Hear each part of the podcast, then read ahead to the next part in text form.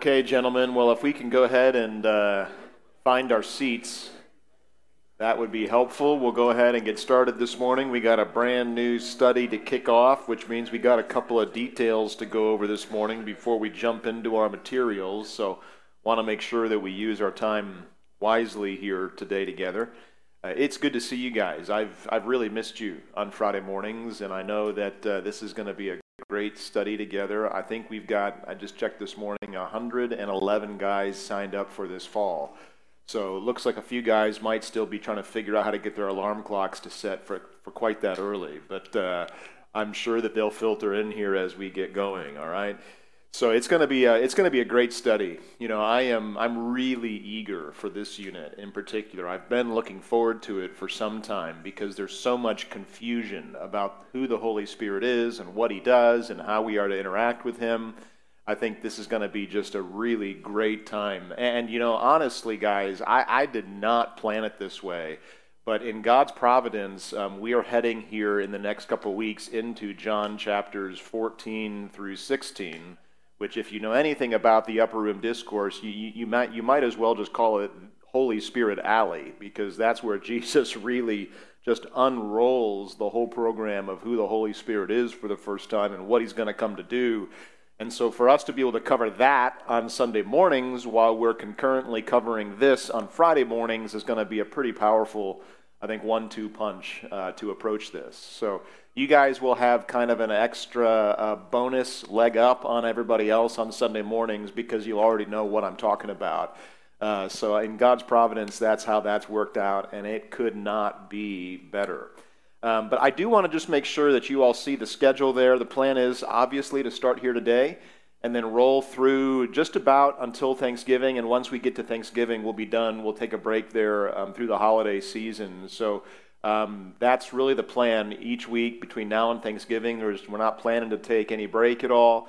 Uh, but once we hit Thanksgiving, then we'll be done for the holidays and we'll be good to go. I do have Pastor Alex um, teaching several times for me here this fall on a couple of different topics to give him some opportunities to speak, uh, also to cover for me while I'm out of town on some various things, and so that'll be that'll be a good thing as well. So he'll be up here a few times uh, here over the course of this study, and so you can be looking forward to, to him being here as well, but want to make sure I make mention of that. You can be praying for Pastor Alex. I actually, I don't see him here this morning, and probably for good reason. Uh, he just had surgery on a torn Achilles tendon Uh, this past Wednesday, which from what I've been told, he came through that okay, and the surgery was successful, but he's got a four to six week kind of recovery process out in front of him. Uh, from what I've heard, one of you, and the guilty party knows who he is, broke him on a pickleball court. So I, I don't know how that happens, but it did. So anyway, no, that's that, that's that's good. So um, do want to encourage you guys too, okay? Um, do what you can to really be faithful and committed to the Iron Man groups, all right? Uh, if you're not yet assigned to an Iron Man group and, and you would like to be in one of those, just come and, and see me afterwards, and I'd be happy to get you connected to one. Those should all have been already kind of pre-placed, but if you're not yet in one and you need one, come talk to me and we'll get you in one, okay? Though that's a really important part of this program. What we're doing right now in this room for this hour is beneficial, but the benefit of this is really tremendously amplified as you live out your daily life and Christian walk in the context of relationship to other men. That's not something that uh, churches a lot of times focus on, but that is something that we do want to focus on so that we can build a true culture of discipleship and sharpening. Um, and Christ-likeness and camaraderie in the pursuit of Christ together. And so that's really important as part of this program and, uh, and really to your spiritual walk and the health of this church overall. So would strongly encourage you to participate in that. Um, I know those groups are uh, intended to give you an opportunity to be able to talk about what you're learning, perhaps where you're struggling, where you need prayer, and to come alongside one another and provide you kind of a platform and a vehicle by which you can live out um, the admonitions to fellowship meaningfully with each other. Uh, and I've I've been so encouraged, my heart's been so warmed this morning, just to see those groups kind of picking up again. I know for those of you who are in them and you've built those relationships together, we take five, six weeks off, and, and you truly miss each other. And I've heard that from a number of you. And so to see you all back together again, getting going this morning, has been a real encouragement to me, just to know that, that biblical, true Christian fellowship is happening here in the room. Okay, so, so make sure you prioritize that and, and stay committed to those things. Just want to encourage you with that here up front, all right? Um, the book, I hope you all had a chance to grab the book out back. Um, if you did not, they are out back. Um, if for some reason you were planning to pay, pay for this with cash or check, uh, you're more than welcome to do that. I think Dan Adams was out there. You can see him afterwards. You can see me afterwards. We'll get you squared away. But I know most of you have already done that. Um, but this is this is really um, a great book. Um, if, if, by the way, you ha- let me just say this before I talk about the book. I forgot. If you have not yet signed up for the class, can we go back to that slide that had the Q R code up there? Um, if you haven't actually formally and officially signed up, just scan that code with your phone. Do it right now if you don't mind. We want to make sure everybody's kind of officially enrolled. That way you get the class communications and announcements and all that. It would really be helpful to us to be able to keep track of you. So if you have not yet signed up, go ahead and just do that, and you can actually just take care of buying one of these books right there in that process if you need, if you need to. Um, but this book, let me just talk about it here for a few minutes, guys. I, I had a terrible time trying to find a good textbook for our study this term, and for a lot of different reasons. But um, I, in God's kindness, just happened to be listening to a podcast one day from a guy named Costi Hinn, uh, who is a friend of mine, and I saw that he has a podcast, and so I just clicked on it and thought, I wonder what he's talking about. And the very first thing that he said out of his mouth was, my new book, Knowing the Spirit, is coming out in September, and I would encourage you all to go online and pre-order a copy on Amazon. And I'm thinking, oh, huh.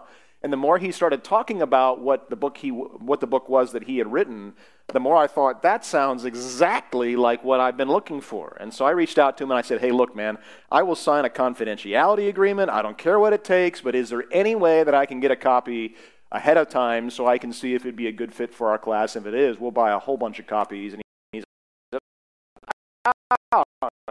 no. No, no agreement necessary. I'll just send you a copy. And so he did. I got it, read it, and I thought, this is this is perfect. This is exactly what we need. And and for a number of really good reasons. Um, this is a really balanced resource. A lot of times when you get into this field, there are people who are arguing for a particular perspective or view over the other, and the, the level of animosity and the, the temperature in the conversation gets really heated really quick. He does a great job of just keeping the, the tone of his writing very well balanced, presenting all the different possibilities, and this is what I believe the Scriptures teach, which is in, which is consistent with what we would believe that the Scriptures teach. And so it's really just a, a it has a charitable tone to it. You'll see that as you go through. Um, but it's also very balanced in the content as well. You know, because of all the abuses of the Holy Spirit that we see happening in the modern church today, the pendulum tends to swing one way or the other, right? Where people will just make the Holy Spirit to be whatever they want him to be, and the pendulum swings way over here, and you've got all kinds of chaos going on in the charismatic church particularly, um, and all sorts of nonsense going on. Well, that the pendulum can be swung from the chaos over here into such control that we completely ignore the Spirit. It's as though he's not even there, right? We we say, oh, no, we, we know exactly who he is, and we just kind of relegate him over here to a place that that is not important because he's been so overemphasized over there. And that's equally as unhelpful. And so I think this book does a good job of calling us to restore a balanced, healthy perspective about the centrality of the Holy Spirit's role, and calling us to understand exactly what that role is specifically, so that we don't trip over the boundary into uh, into into error. Okay, so I think that's going to be helpful to you, men. The other thing I'll say is that this is really very approachable. I told Costi that this is not going to break anybody's brain, and that all of you men thanked him in advance. Okay. Um, I, I know that you're all grateful for that. After our Theology Proper unit, everybody's kind of looking at me with their eyeballs going different directions.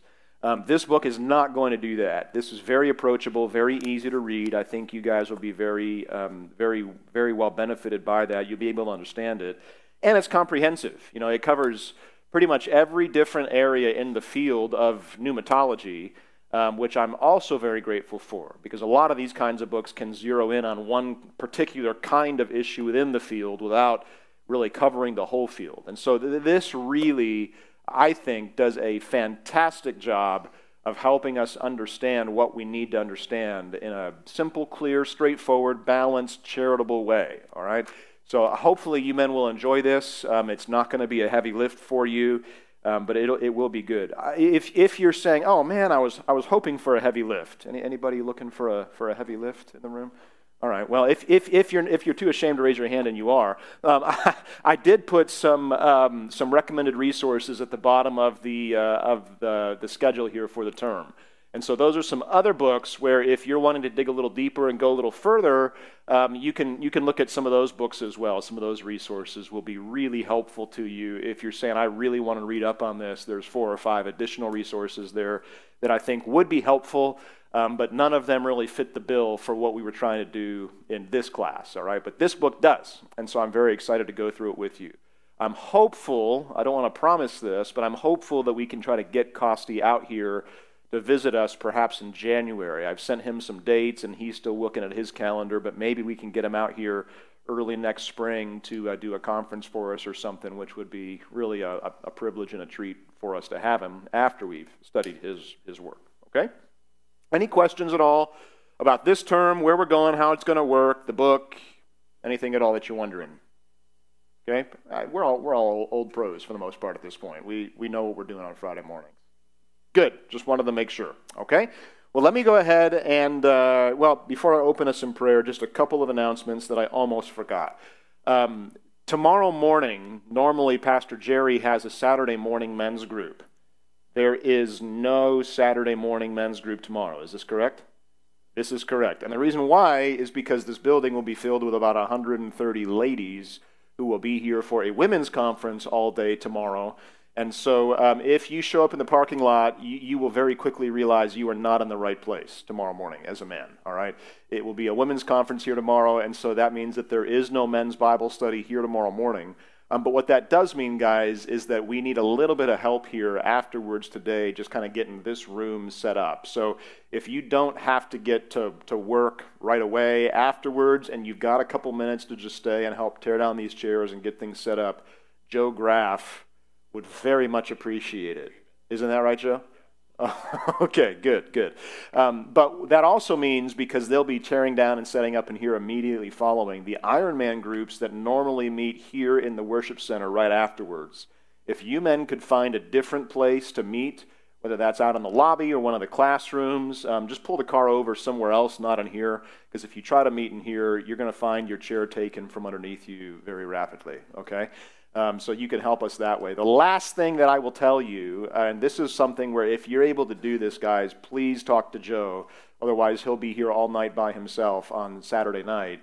Saturday at four p m, he's going to need help putting this room back together so that we can have church on Sunday morning. So if you're free Saturday afternoon to come and serve, just set these chairs back up in this configuration.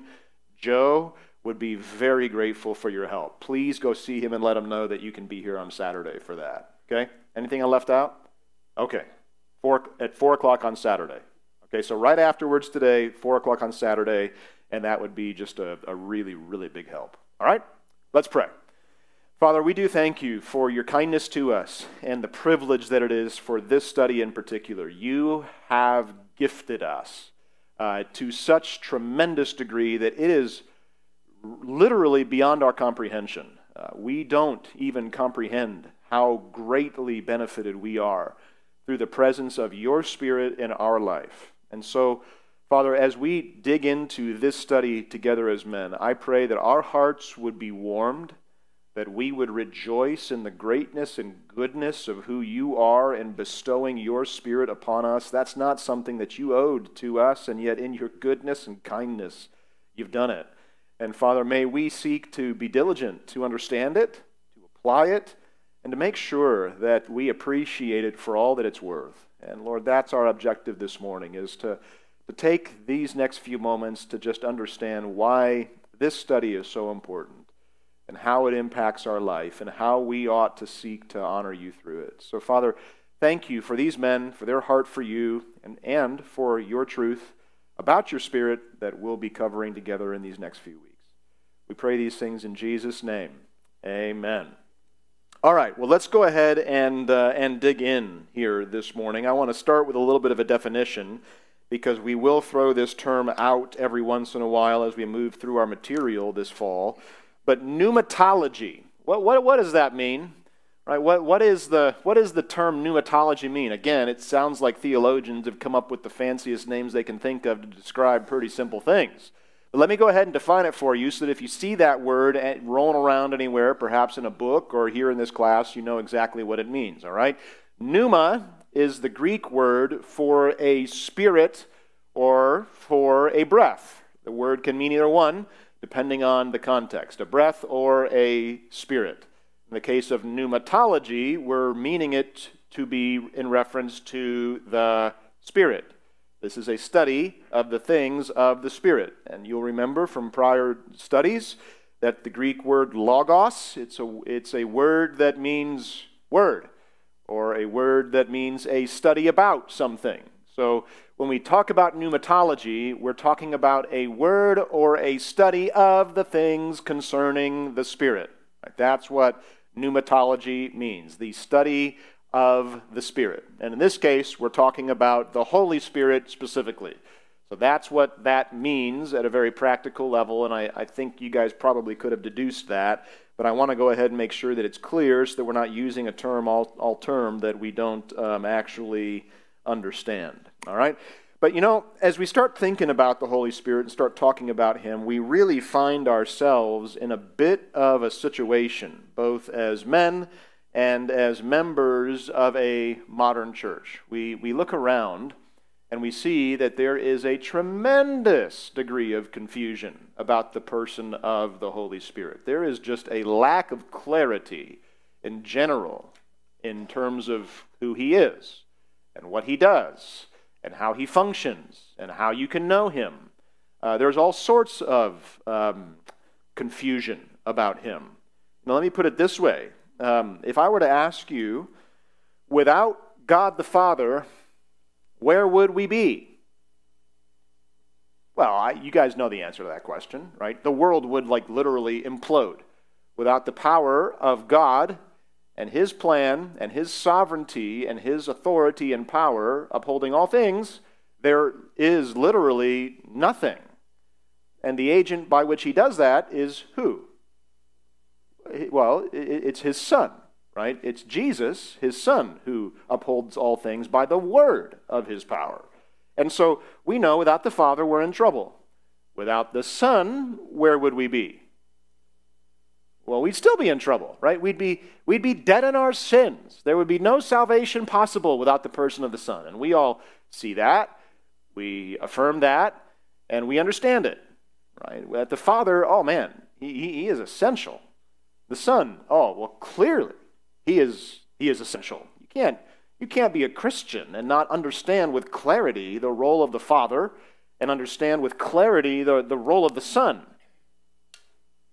But what about the Holy Spirit, right? Without the Holy Spirit, where would we be?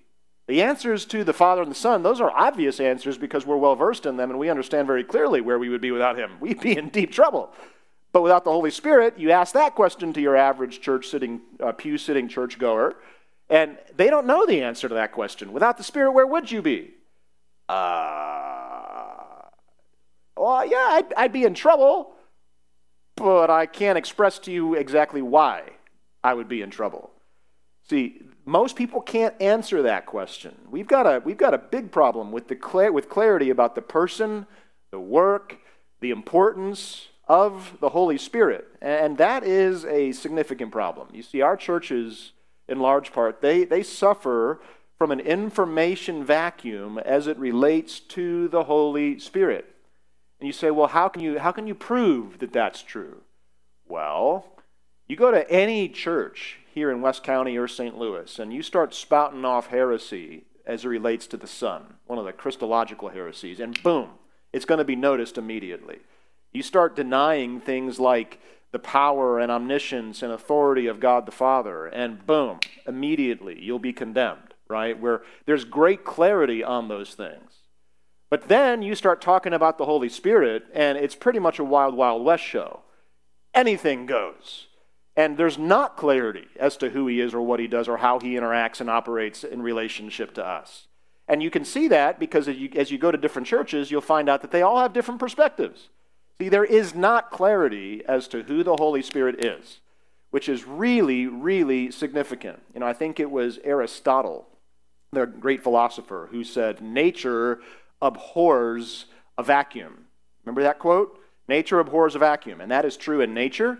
That is true in physics. It is also true in the field of theology as well.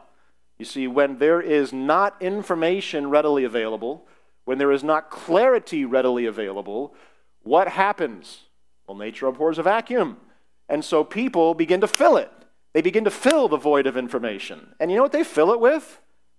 Their own ideas, their own suppositions, their own errant thoughts about theology, right? Their own assumptions or variants or falsehoods. People will always try to fill a void where information is needed but is lacking.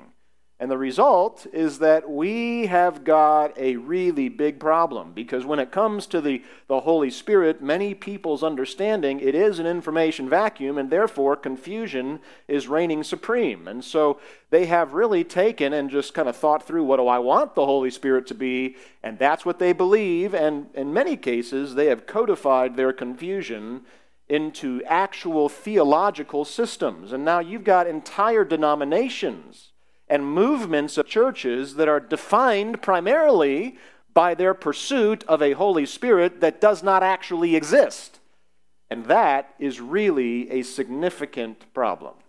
You see, there are a lot of different reasons why we have confusion and chaos as it relates to the doctrine of the Holy Spirit. The first one is that people don't actually understand the reality of his nature.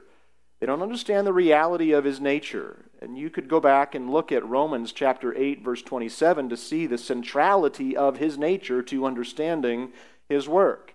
You know, many people, and we'll look a little bit more at this next week, but many people assume that the Holy Spirit is just some kind of ethereal, mystical force who is out there. You know, you've got like the Force in Star Wars that kind of undergirds and is just there, and if you really have special knowledge, you can tap into it. Well, that's kind of the idea that, that, that exists with many people in reference to their understanding of the Holy Spirit. That, oh, he's there, and he undergirds everything, and I can, if I know the right, if I know the right code, can just kind of tap into his power, because he's this, this mystical force, this invisible thing that, that just exists out there somewhere, and special people get the ability to tap into that force.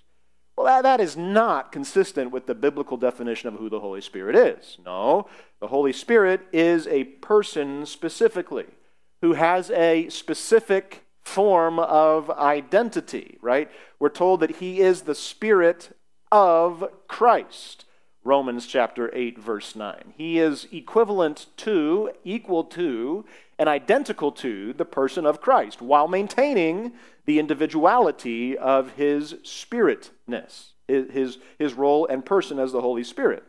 We're told that the fruits of the Spirit are equivalent to Christ-likeness. See, he has a specific identity. He is a specific person. He is not just some unknown force. And so a big part of the reason why there is such confusion about him is because people fundamentally don't understand the nature of who he is. But beyond that, beyond the fact that people don't understand his nature, because they haven't taken the time to study what Scripture actually says about him, people also don't understand his character either. John chapter fourteen, verse sixteen. Let's just go there quickly and look at that. And again, as I said earlier, I'm, I'm, we're going to be amazed at the overlap that exists between our study this fall and our study in the Gospel of John, because Jesus keeps coming back around to who the Holy Spirit is and what he's going to do. In John fourteen sixteen, he says, "I am going to ask the Father, and he will give you another helper to be with you forever." And here's the key: "He is even the Spirit of truth, whom the world cannot receive, because it neither sees him nor knows him. But you know him, for he dwells with you, and he will be in you." You see, one of the key things that is revealed to us there in those verses is that the character of the Holy Spirit exists to provide you and me with truth as it relates to the person of the Father and the Son. And as we'll see in future studies together, that means that the Holy Spirit is inherently a spirit of not only truth, but humility. He never calls attention to himself or his own work, because his premier, paramount, overarching goal is to call attention to the work of Jesus Christ, to magnify the person of Jesus Christ. And so the Holy Spirit's primary objective is to make much of Christ before your eyes and not himself. See, that's where a lot of different people, a lot of different churches go astray. They seek to make much of the Spirit before their eyes, rather than seeking to do that which is consistent with the Spirit's desire, and that is to focus and fix their eyes on the person of Jesus Christ. And when you don't understand the nature of the Spirit's work, that he is trying to get you to see Jesus clearly, that is what he is after. Well, then you take your eyes off the person of Christ and you begin to focus on these secret things, quote unquote, of the Spirit, and you find yourself on, on, not on the same page as he is at all. See, it's an understanding of the work of the Spirit that allows us to be thinking and acting consistently with that Spirit. But when you don't understand his character, that he has a, a certain humility about him that is not looking for attention, he wants your attention on Christ, you're going to get him wrong. And people then, because of that, they often misattribute his work. That's the next reason why people don't understand him clearly, because they don't understand his nature, his character, and then they end up misattributing his work, attributing to the Holy Spirit all sorts of things that do not belong to the Holy Spirit, all right? And here's why that is so very significant. John chapter fourteen, verse twenty-six. Let me read this for us. The Helper, the Holy Spirit, whom the Father will send in my name. Who is it that sends the Father? I'm sorry. No. Wow, I need more coffee. Who is it that sends the Spirit? The Father. That's what it just said. The Father is the one who sends the Spirit, and he does that in the name of Jesus Christ. And because he has been sent from the Father through the Son, he is now going to teach you all things and bring to your remembrance all that I have said to you. Who is it that gives the Spirit of God the work that he is to do? The Father? That's exactly right. The Father and the Son. Where in that text does it say that you are one who is responsible to attribute to the Spirit the things of the Spirit? It doesn't, right? And so you've got people all over the place attributing this to the Spirit and that as a work of the Spirit and this to the Spirit. But the Scriptures never give you the authority to attribute to the Spirit or to give to the Spirit the work of the Spirit. That is way beyond the boundaries of what is appropriate, right? The only people who, the only ones, not people, the only ones who are able to give to the Spirit the things of the Spirit are the Father and the Son, never you or I. So when you have a situation where people and churches are running around attributing this grand thing to the work of the Spirit and that to the work of the Spirit, you'd better be really, really careful, because it's not within the boundaries of your rights to attribute anything to the Spirit or for you to give him anything to do. The only things that can be attributed to the Spirit are those things that God has given the Spirit to do, all right? The other reason why this is important is because often people will abuse his humility. John chapter fifteen, verse twenty-six. See, as we've said before, it is the intention of the Spirit to put Christ in the spotlight. And when you insist upon making the Spirit and the pursuit of the Spirit the centerpiece of your theology in exclusion to the person of Jesus Christ, you are doing exactly the opposite of what the Spirit actually desires you to be doing. Right? You are... His whole role is a role of humility, where he is saying, take your eyes off of me and put them onto Christ. And when churches or systems insist upon making the Spirit the centerpiece of everything to the exclusion of a focus on Jesus Christ, well, you're doing the exact opposite of what he desires. So these are the reasons why there are, you can get into really big trouble as it relates to the Holy Spirit. This is the situation that we find are in. People who don't understand his nature, people who don't understand his character, people who misattribute his works, and people who abuse his humility. And that's why it's very important that we understand exactly who the Spirit is and how we are to interact with him correctly. All right? So now, now that we've talked about that, let, let's just talk about the reasons why we should study the Spirit so that we can get him right. Why should we study the Spirit? Well, there's going to be three major headings here for why we should study the Spirit and why we should make sure we understand him correctly. There is no reason, there is no excuse that can be given for not fully comprehending who the Spirit of God is, what he does, and how we should interact with him. There should not be an information vacuum about the person of the Holy Spirit, because the Scriptures give us an abundance of specific information about who he is, what he does, and how we are expected to engage with him. And so anybody who doesn't understand just simply hasn't done the work necessary to dig into the text of Scripture and seek to understand him. And that's really the task that is before us this morning. He is fully knowable. He is understandable. And Christ intended for us to understand him. It's why he comforts his disciples in John chapter fourteen when he says, we just saw it this past Sunday, look, I am leaving, and where I am going you cannot come. But in the very next breath, in chapter fourteen, he goes on to unroll this program. I am going to send you a helper. See, he didn't mean for the Holy Spirit to be some kind of nebulous being that is and may or may not be in your life doing who knows what. That, that is not the intention of how Jesus Christ expects us to interact with the person of the Holy Spirit. No, he sent him as a helper to be knowable, to open our eyes so that we would understand and have the Spirit of Christ resident within us in the most intimate of ways. And so that's really what we've got to pursue, a knowledge of the Spirit, a relationship to the Spirit that fulfills the expectation that Jesus Christ has given to us. And I am kind of positing this uh, assumption before you this morning, that that is possible, which is why the title of our study is Knowing the Spirit. Not only can you know the Spirit, you should know the Spirit, and you must know the Spirit. So why should we be pursuing these things of the Spirit? Three reasons. Let me give them to you. Who he is, that's going to be reason number one. Who you are, that's going to be reason number two. And what the church needs, that's going to be reason number three. So let's just talk about each of these areas specifically. Let's start with talking about who the Spirit is. The Holy Spirit is referenced three hundred twenty-four times in the Scripture. That's just the places where he is referenced directly by name. It does not include all the places where his work is obvious or he is alluded to not by name.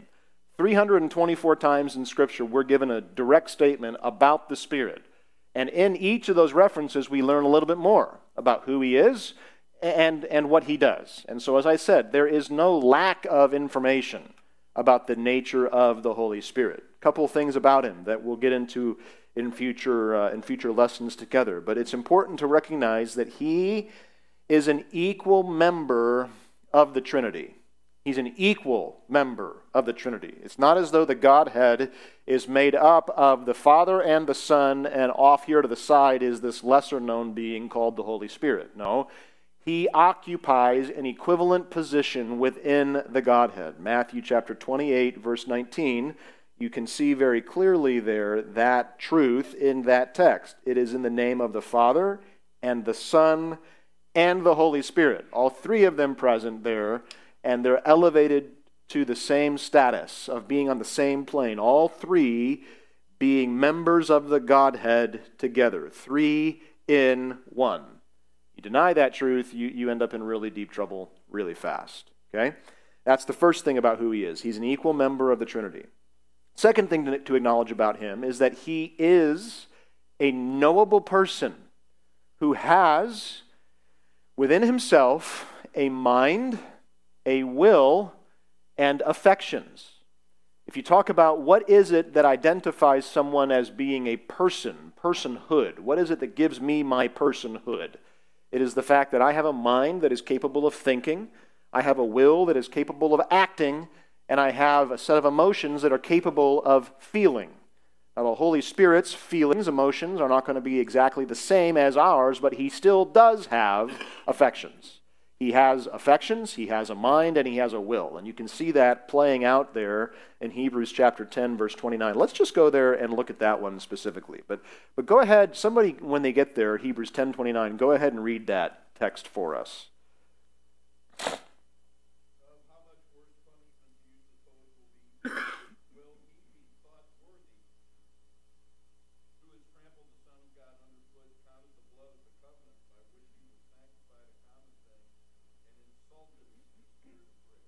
Okay? He who has insulted the Spirit of grace. Another word that you may see there in your translation of your Bible is he who has outraged the Spirit of grace. How do you outrage or insult someone who doesn't have personhood, who doesn't have mind or a will or affections? Right? The fact that it is possible to outrage or to insult him requires that he be an identifiable person with all those different aspects, which means that he is knowable. You can't just stand at a distance and say, well, I, I know he's there, I, I think this about him. No, you're not supposed to just think things about him. You're supposed to know him intimately because he is knowable as an individual person. We'll talk more about that as we get going, but these are reasons why we must study the things of the Spirit, all right? John chapter fifteen, verse twenty-six. Somebody go ahead there for me. And then we'll also go to Genesis one two. Who can read for me Genesis one two? Tom? And then Revelation twenty-two seventeen. Who can do that one? Okay, Kurt? All right, John fifteen twenty-six. Here's some more about who he is. Somebody there?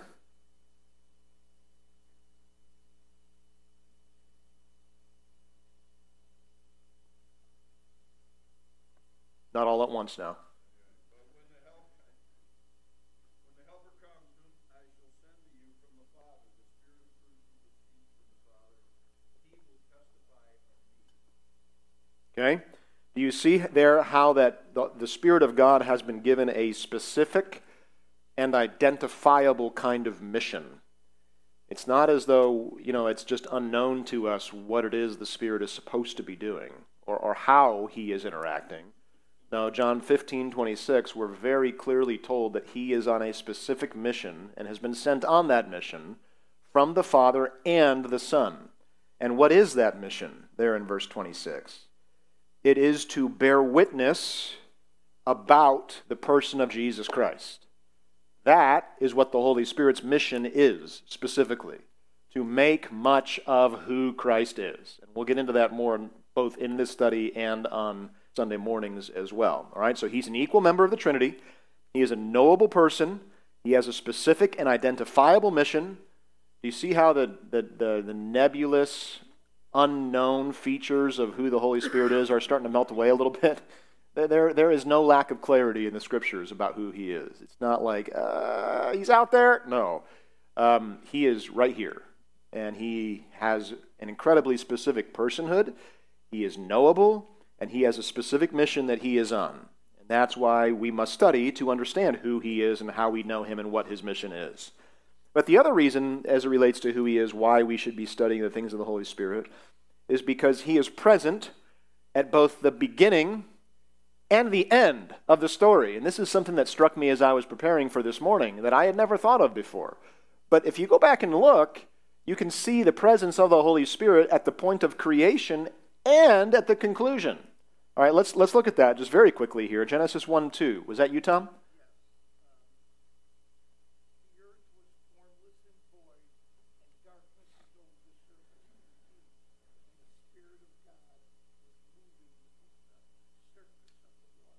Okay, so nothing has been created yet, but who is present there?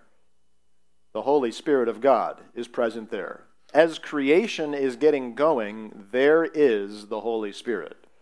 Now, let's go over to Revelation chapter twenty-two, verse seventeen. Who is there?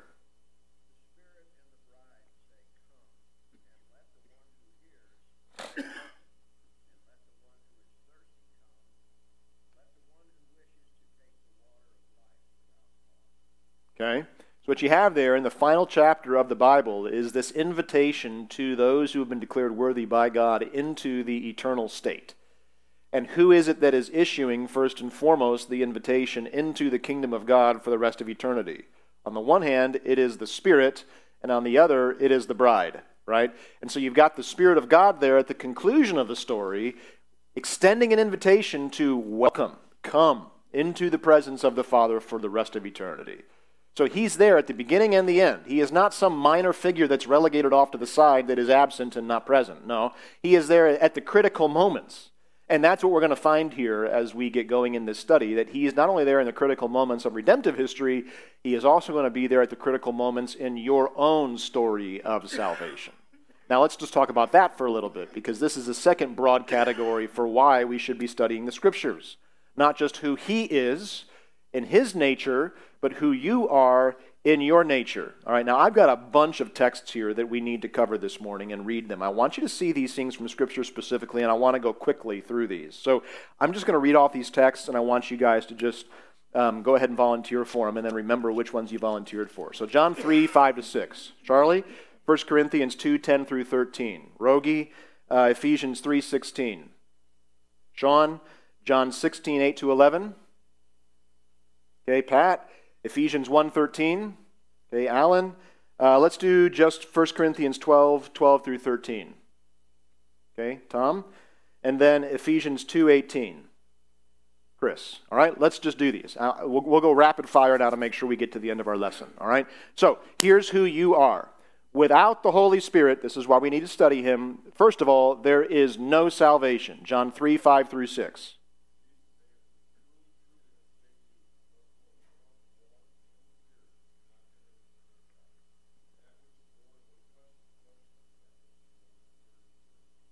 Okay?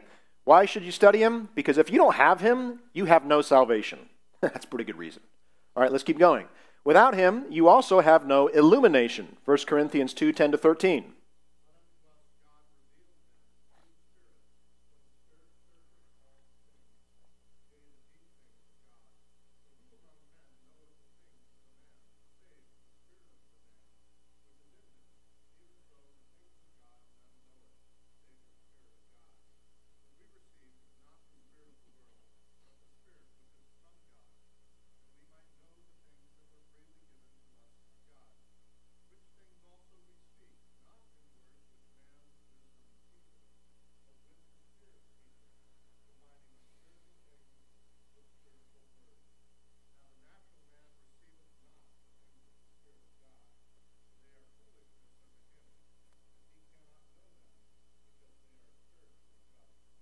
Okay? So the thrust of Paul's argument there is this. You are the only person who can know the reality of your own mind. Right? I mean, I, I've got close relationships with, um, let's say, my, my, my, my wife, for instance. There was something I was thinking about yesterday. It was on my mind, on my heart all day long. And I'm laying there in bed last night, and I'm realizing, you know, I really need to talk to my wife about this, because she has no idea what I've been thinking about all day. How could she know? Because it's in my mind, and if I don't speak it, if I don't tell her what is on my mind, there is no way for her to know what is on my mind. Obviously, I need to open my mouth and, shocker, men, communicate, right? That's the way it works. I'm the only person who knows what is lodged in my mind. And Paul is saying, similarly, the only person who knows what is in the mind of God is the Spirit of God. And therefore, if you do not have the Spirit of God, you are not capable of knowing the mind of God. The only way for you to know the mind of God is through the articulation, the communication of the Spirit of God, as he now illuminates to you the mind of God. Right? The, it's, it's the spirit of the person that knows the mind of the person. And so therefore, if you do not have the Spirit of God, you cannot possibly know the mind of God. Right? That's the idea of illumination. You understand? This is why knowing the Spirit is so important, because if you don't have him, You have no illumination to know what is in God's mind. That's why we ought to study him and understand him, because without him, there is no illumination. Additionally, without him, there is no spiritual power. Ephesians three sixteen. Who has that one?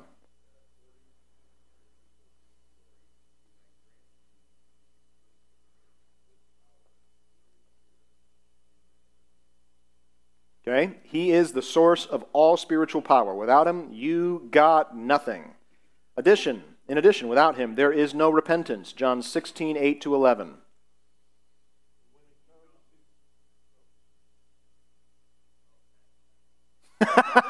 there's, there's two Pats. You guys want to do it together? All right, Pat, you do this Pat, Pat number one, sixteen, eight, uh, and this Pat, nine through eleven. How's that?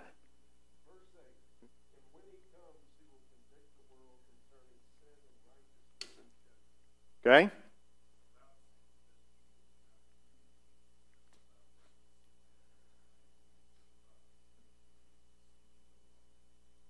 Okay, so who is the one who provides the ability to know anything about sin or about righteousness and my need of it?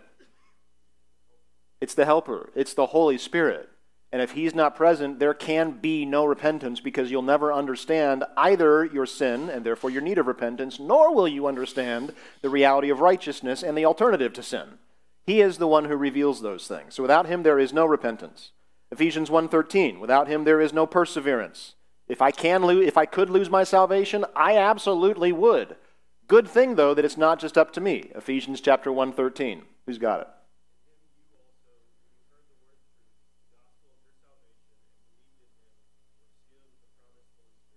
You were sealed with the promised Holy Spirit. He is the one who keeps you now in the faith. Because if it was just up to you, man, your faith would vaporize before the heat of this world. But it's the Spirit of God with which you have been sealed who now keeps you in that faith. All right? Without him, there is no church. You could go and look at Acts chapter two. It is the coming of the Holy Spirit that gives birth to the church. But what does First Corinthians chapter twelve, verses twelve through thirteen say?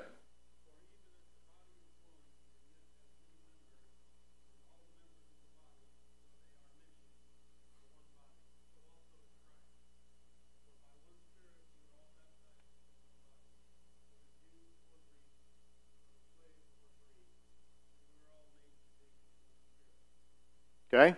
It is the, the presence of a single Spirit who gives birth and life to the reality of the church. Friends, you, you need the reality of the church in your life. I, I need the reality of the church in my life. And if it were not for the presence of the Holy Spirit in my life, not only would there not be a church, but I could never possibly become a part of it.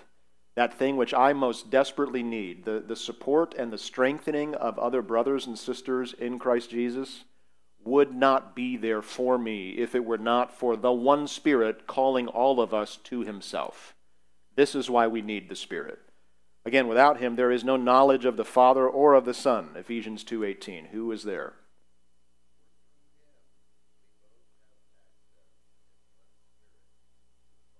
Okay, there it is. He is the one who grants us access to the knowledge of both the Father and the Son.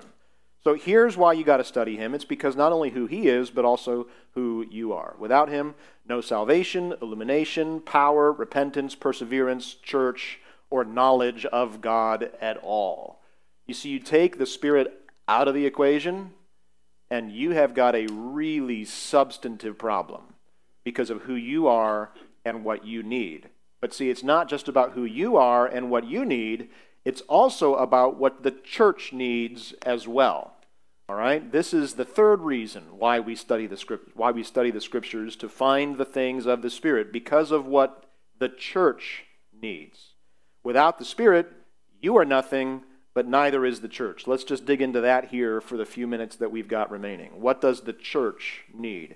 And I've got a number of other references that are here. And, and again, I know this is rapid fire, and it feels kind of like a dump truck here towards the end, but that's on purpose, because I really want you to feel the weightiness of the role of the Holy Spirit, to, to be motivated now to apply yourself to learn about him the rest of our time together. So let's just run through these. A number of other texts here that I want you to see. I want you to be just washed this morning in the presence of the Spirit in the Word of God, as it explains to you exactly what he does and why he's so important. So let's go to uh, Titus three five. Who can do that one? Okay. Um, is that Aiden back there? Yes, okay.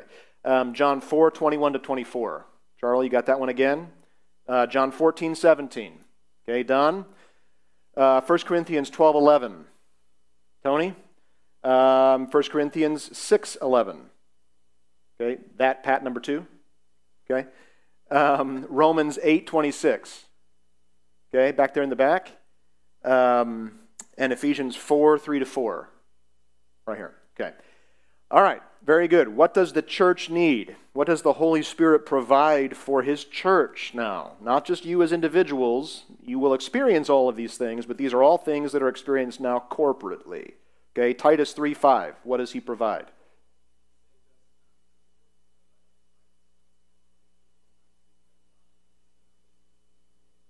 Wait a minute. Who does the renewal? The Holy Spirit. See, He is the one who delivers the effect of Christ's salvation to the church. He is the one who renews and washes us, okay? His role in salvation is what the church needs. John chapter four, verse twenty-one to twenty-four. We covered this, I don't know, a year and a half ago in our study of John. But let's just go ahead and read it together. Who's got that?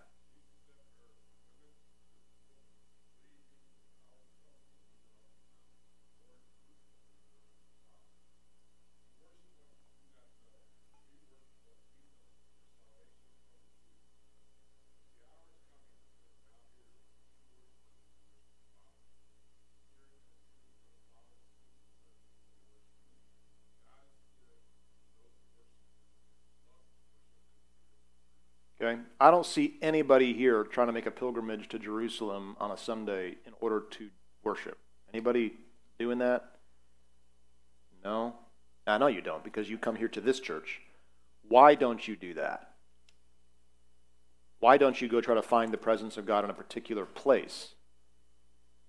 It's because you have the Spirit residing within you, and He is now the one who facilitates all of your worship being in you. This is what He provides for His church, the ability to worship God, right? Without Him, there is no worship. You cannot be in the presence of God. But with Him, when we gather together, or when you go to worship individually, you have the presence of God right there within you. That's the benefit of the Spirit. That's what He provides to His church, the ability to worship God. Um, we keep going. John chapter fourteen, verse seventeen.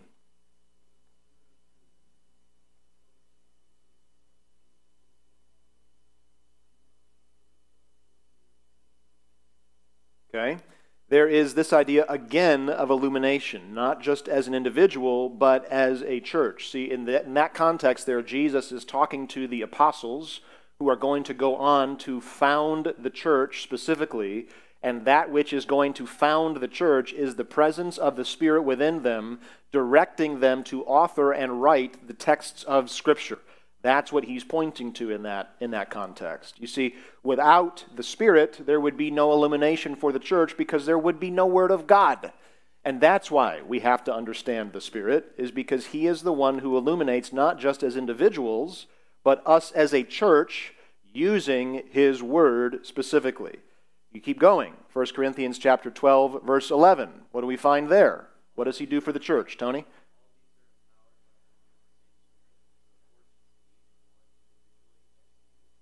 Okay, Tony, you're a, you're a Bible scholar. What, what are we talking about there in the context? What, what is it that He's apportioning out to the church in the context of First Corinthians twelve? Gifts of the Spirit. There it is. Yep, okay. It's the Spirit who gives gifts to His church. All right, without the Holy Spirit, there are no spiritual gifts, and the church ceases to function because no one is qualified to teach or preach. No one is qualified to serve or encourage or admonish.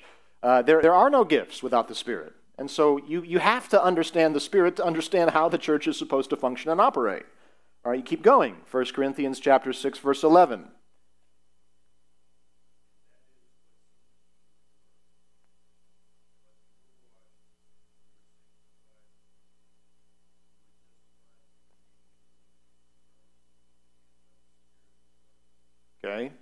Church is supposed to be a place where together we all pursue a standard of holiness.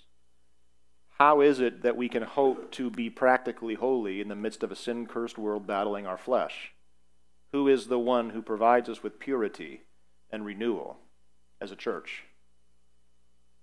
It's the person of the Holy Spirit. That's what the text says right there. Okay? Romans eight twenty-six, we find his role in preserving. We've only got two more of these. I know you guys are getting tired, but let's just wrap it up here. Okay? Romans eight twenty-six. What does the Spirit do for us there?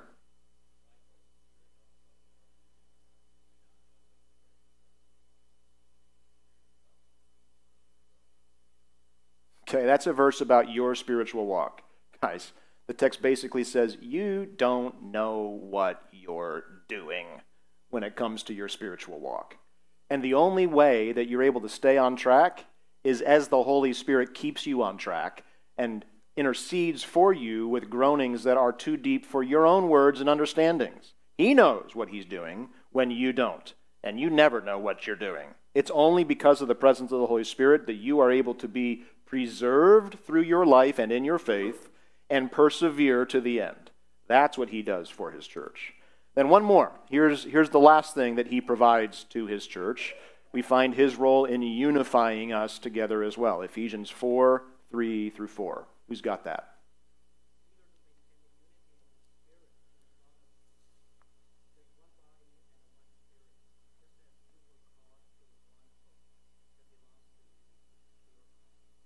Okay, there is one body, and that is because there is how many spirits? One Spirit. You see, his role is to unify and weld us together as a single unit.